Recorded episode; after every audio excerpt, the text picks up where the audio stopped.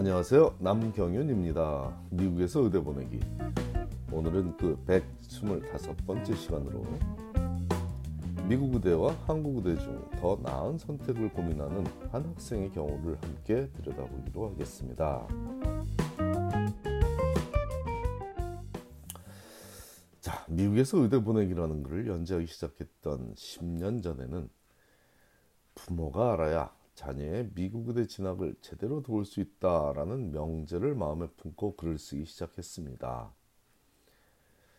굳이 경제적인 이유가 아니더라도 현실적으로 제가 모든 가정의 자녀들을 도울 수는 없으므로 각 가정에서 자녀들을 제대로 교육시키면 좋겠다는 작은 소망을 담은 노력이었죠.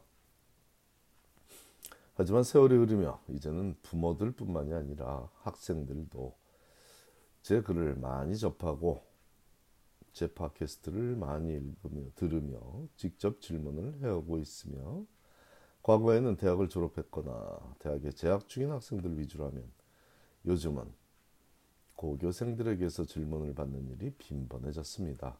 오늘 함께 고민해 보기로 정한 주제도 한 고교 졸업생이 보내온 질문이 토대가 되었고 실명을 제외한 질문 내용은 정확히 다음과 같습니다. 안녕하세요. 저는 미국에서 7년을 유학하고 이번에 한국의대를 합격한 학생입니다. 미국에서 좋은 대학교에 합격했지만 비싼 등록금과 의사가 될 거라는 확신이 없어 한국으로 들어와서 의대를 지원했습니다. 운 좋게 의대를 합격하고 이번 3월 달에 입학할 예정입니다. 저는 미국 영주권자로서 미국 의사 자격증도 따고 싶습니다. 한국에서 6년을 공부하고 한국 의사 자격증을 따는 게 나은지 아니면 미국으로 중간에 돌아가 medical school을 거쳐 가서 미국 의사 자격증을 따야 하는지 고민이 많이 됩니다. 블로그에서 우연히 선생님이 쓴 글을 찾게 되어 이메일을 보내봅니다. 이런 케이스가 있다면 어떤 길을 추천해 주시는지 여쭤보고 싶습니다. 감사합니다. 자, 위의 질문 내용을 근거해서 유추해 보자면 초등학교를 마치기 전에 미국 유학을 시작하고 미국에서 대학 입시까지 성공적으로 치른 학생이 한국으로 돌아가서 한국 의대에 합격을 했지만 영주권도 있고 미국에서 더 긴 시간 교육을 받았으므로 미국에서 의사로 활동하는 것을 염두에 두고 있다고 사료되므로 다음과 같은 조언을 주었습니다. 일단 한국에서 의대에 합격한 것을 축하해 어디가 되었든 의사가 된다는 확실한 사실이 존재하니까 말이야.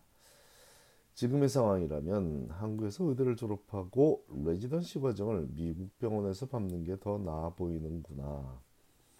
미국에서 의대에 진학하려면 미국 대학에서 공부를 해야만 하므로 부담이 되던 학비 문제가 다시 문제가 되었기 때문이기도 하지. 한국에서 의대를 졸업한 학생들이 미국으로 레지던시 과정을 밟으러 많이 오지 못하는 첫 번째 이유는 영어에 대한 부담감인데 너는 어려서 미국에서 공부했으므로 그 부분도 남들보다는 유리해 보이므로 한국에서 의대 공부 열심히 하고 연구 경험도 잘 쌓고 의대 생활 동안 봉사도 열심히 하고 USMLE 중 특히 스테번을 250점 이상만 받는다면 웬만한 병원에서 괜찮은 전문 분야의 레지던트로 매칭이 될 수 있을 거야. 내 칼럼을 내 글을 참고하며 미국에서 premed 학생들이 살아가는 방식으로 내 한국 의대 생활을 해 나간다면 6년 후에 미국의 좋은 병원으로 residency 매칭이 되어서 올 수 있을 테니 열심히 하거라. 혹시라도 혼자 하기 불안하다면 내가 운영하는 레지던시 매칭 멘토링 프로그램에 가입해서 함께 해나가는 것도 고려해보고 아무튼 남은 6개월을 포함해서 지금부터는 레지던시 매칭을 목표로 정진하면 꼭 좋은 결과가 있을 거야. 굿럭. 자, 제가 이 학생이 준 조언의 핵심은 영어만 되면 어디서 의대 공부를 하든 미국에서 의사로 살아갈 수 있다는 내용입니다. 물론 그 저변에는 가장 중요한 환자 중심의 사고방식이 존재해야만 하지만 적어도 의대에 진학한 학생이라면 그곳이 미국 의대든 한국 의대든 아니면 캐리비안 의대든 유럽 혹은 호주 의대든 모든 의대 지망생들의 기본 중의 기본인 환자 중심의 사고방식이 없다면 그 길을 가면 안 되는 것이므로 이 점은 지니고 있다는 가정하에 영어 독해력을 강조하는 것입니다. 자, 비근한 예로 얼마 전에 미국에서 레지던시 과정을 마치고 개업을 한 40대 한인 의사의 경우도 한국에서 의대를 졸업하고 안정된 의사 생활을 하던 중 기러기 아파 생활을 하기 싫어서 늦게나마 미국 레지던시 과정을 마치고 개업을 했고 한국에서의 의사 생활 경험에 연륜까지 더해져서 개업하기 무섭게 많은 환자들에게 좋은 진료를 선보이고 있습니다. 자, 그와의 인연은 자녀의 통합과정 멘토링 프로그램 가입에서 시작되었고 아빠와 아들이 제 제자로서 원하는 결과를 얻게 된 두 번째 케이스가 되었습니다. 이 40대 늦깎이 레지던시 지망생의 경우에도 의사로서 뛰어난 경력에 비해 턱없이 부족한 영어 독해력과 영어 구사력을 증진시키기 위해 미리 시간과 열정을 투자한 각고의 노력이 뒷받침되었기에 가능했던 일이죠.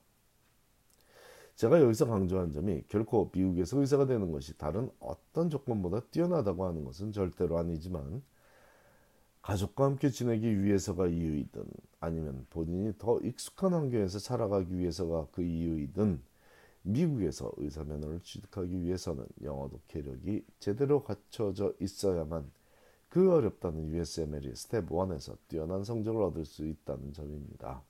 이 점은 제가 의대 진학을 생각한다면 영어 독해력을 증진시키라고 반복적으로 강조하는 것과 연관성이 있습니다.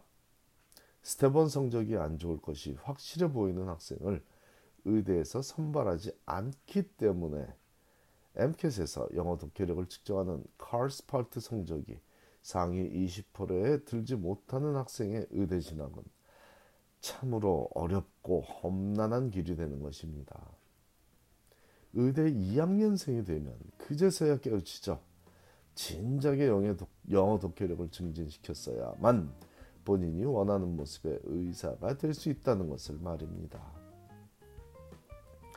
모든 길은 로마로 통한다는 것처럼 영어가 모든 문제의 해법으로 보이는 것은 영어가 뛰어난 언어이기 때문이 아니라 영어를 사용하는 미국이란 나라에서 의사가 되기 위해서라는 단순한 이유이자 논리이고 현실입니다. 감사합니다.